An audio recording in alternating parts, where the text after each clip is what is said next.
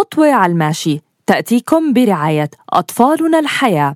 خدمات ومشاريع نوعية وملائمة لأهالينا المقدسيين وأطفالهم في جيل الطفولة المبكرة. نقدمها لكم من خلال قسم الطفولة المبكرة وصفحة أطفالنا الحياة على مواقع التواصل الاجتماعي.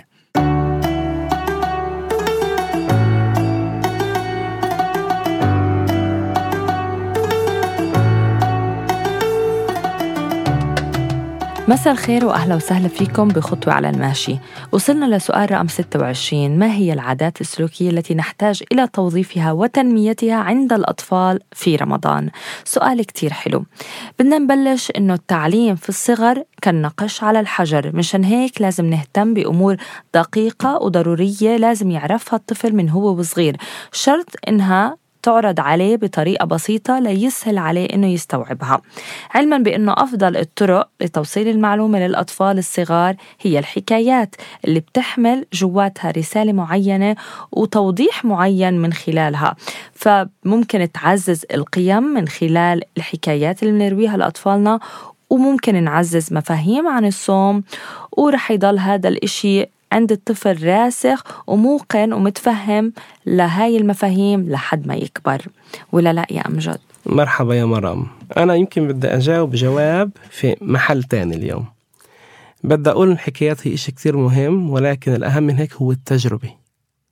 بما إنه عم نصير بأواخر رمضان زي ما كنا بنعرف حاليا بتكتر آه، خلينا نحكي إخراج الصدقات آه، فطرة الصائم وإلى آخره. أنا هون بدي أجي أقول خلوا أولادكم يرافقوكم في هاي المحلات. يعني يروحوا يشوفوا عمل الخير يروحوا يشوفوا الصدقة اللي انت بتعملها.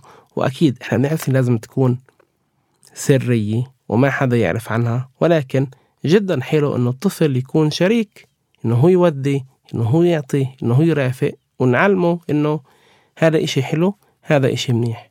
كمان نقطة تاني وبدي أرجع أقول القصص هي إشي جدا رائع. والولاد كتير تتعلم من القصص بالعكس وبتتعلم تتعلم كمان من إيه خلينا نحكي المسلسلات اللي بتحكي عن الأنبياء أو بتحكي عن المرسلين أو عن الصدقات وإلى آخره. ولكن بدي كمان أجي وأقول إنه ممكن كمان نبدأ نخلي أطفالنا بآخر رمضان يعزلوا شوي من ألعابهن يشوفوا شو هن بيقدروا يستغنوا عنها ويصيروا كمان هن يعطوها لأطفال هن بحاجة لهي الألعاب.